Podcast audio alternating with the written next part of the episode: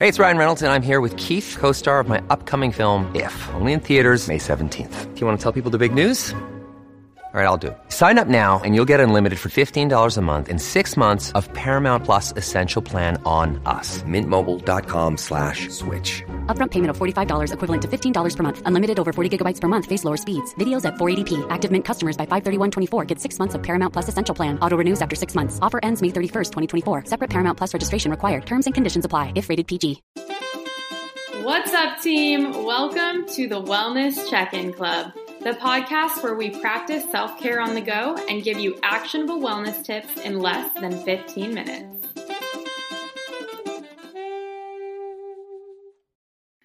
Hi, friends. Welcome in. I am so excited about today's episode because we are discussing how to stop idealizing self care.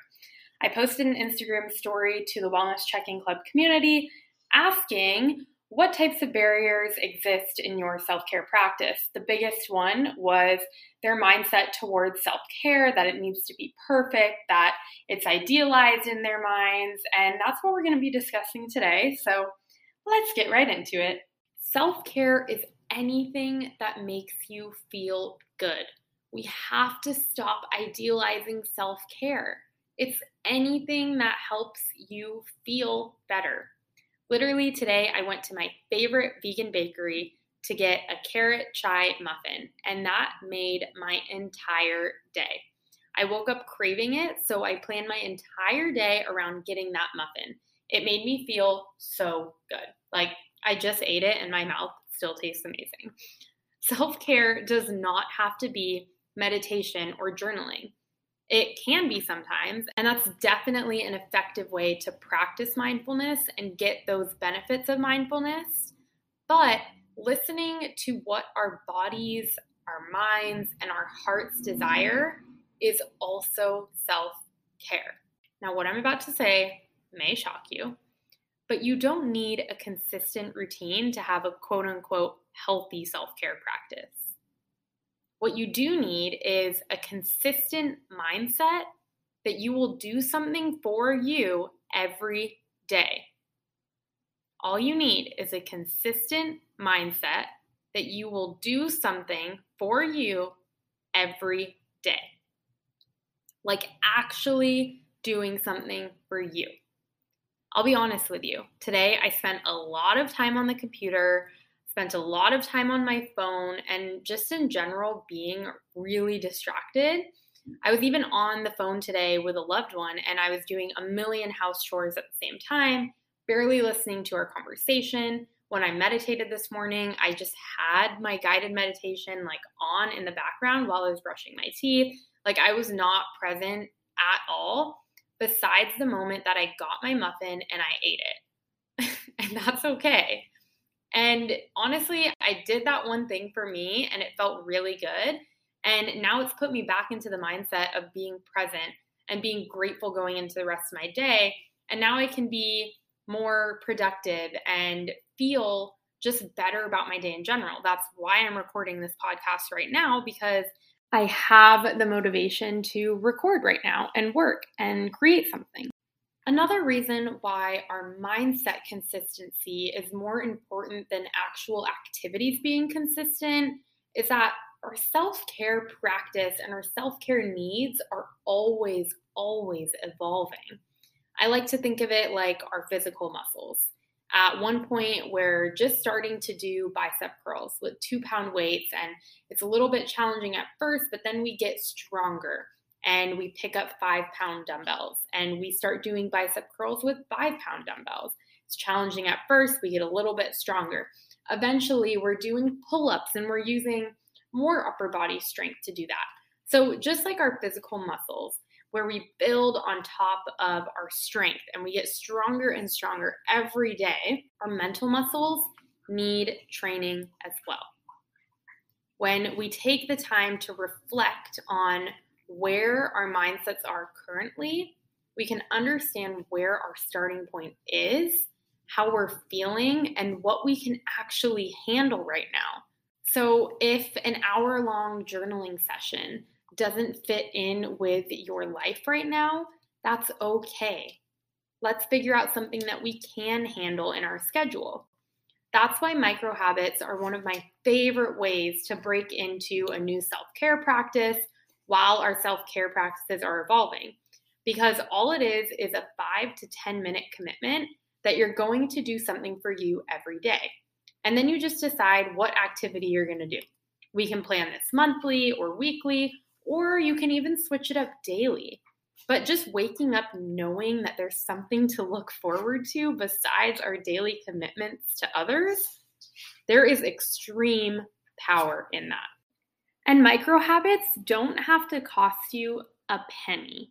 They are something that give you a sense of satisfaction or a sense of feel good energy, like walking around the block or drinking an extra glass of water, taking five minutes to just sit and be with an animal or your pet, anything like that. I have more examples of these in episode two of the Wellness Check In Club. So definitely go back to that episode to learn more about micro habits and just to build a self care practice in general. That's a great episode, great resource to get into more of that.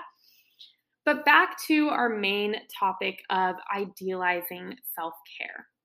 I think that a big, big portion of the reason why we idealize self care is because in social media and marketing, anything that is being flooded in our minds, even emails that you may get in your inbox about self care or how to take care of yourself, all of those things generally have some sort of monetary value next to it.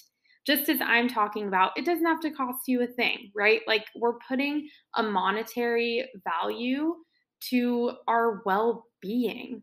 And that's something that should just be a basic, basic thing that we're all taught to do from a young age that's just embedded into our lives. That feeling good should be part of our lives. Like, why aren't we taught that? And that's a big reason why we idealize self care and we put it up on this untouchable pedestal that it's so difficult to achieve a self care practice because XYZ things have to go into it in order for it to be absolutely perfect. We are providing extra barriers for ourselves because we're labeling self care as something that is expensive, something that is going to take a lot of time, something that's going to interfere with my life because I'm already stressed. This one extra thing is going to stress me out. Like, no, we need to change the way that we're thinking about self care in order to feel better about it. So, actually going back and breaking down those stories and the narrative in our head around self care, we begin to break down some of those barriers to actually doing self care because many of our mindsets revolve around work comes first. This is the thing that's providing me with money and resources to take care of myself. But actually, in order to perform well at work, shouldn't we feel good about ourselves? In order to perform well in the world, perform well in our lives, or just be a good human to others, shouldn't we be treating ourselves with basic respect first? So, taking a moment to really sit with that and understand where our mindset comes from about self care, we'll be able to break down those big, big, big barriers that exist between us and taking care of ourselves. Whew. So, I need to take a breather because I just got really, really passionate about this topic. I posted an Instagram like question box on my Instagram story, and almost like 50% of the responses were how do I make time for it when I don't have any time left in my schedule or it just stresses me out because self care seems like something that I can never achieve or how do I stop idealizing self care? Like so many people had these questions and it it makes me feel so upset that the world has taught us that taking care of ourselves is not a priority. And that's something that I believed for so long too. And some days I need this reminder as well. So this episode really is a reminder for all of us that we are so deserving of practicing self care. We are so, so, so deserving of feeling good about ourselves. And it should be a priority in our lives to feel good. I think that we all deserve this sense of love from ourselves. We all seek a sense of love externally or we seek a sense of gratitude externally, but we really can cultivate that within with some hard work.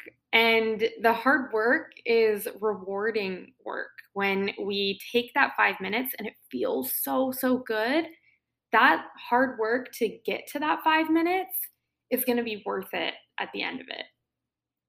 So that's all I have for you today because I'm getting super heated and I'm going to go on a walk because I just feel so inspired to like have a really good day.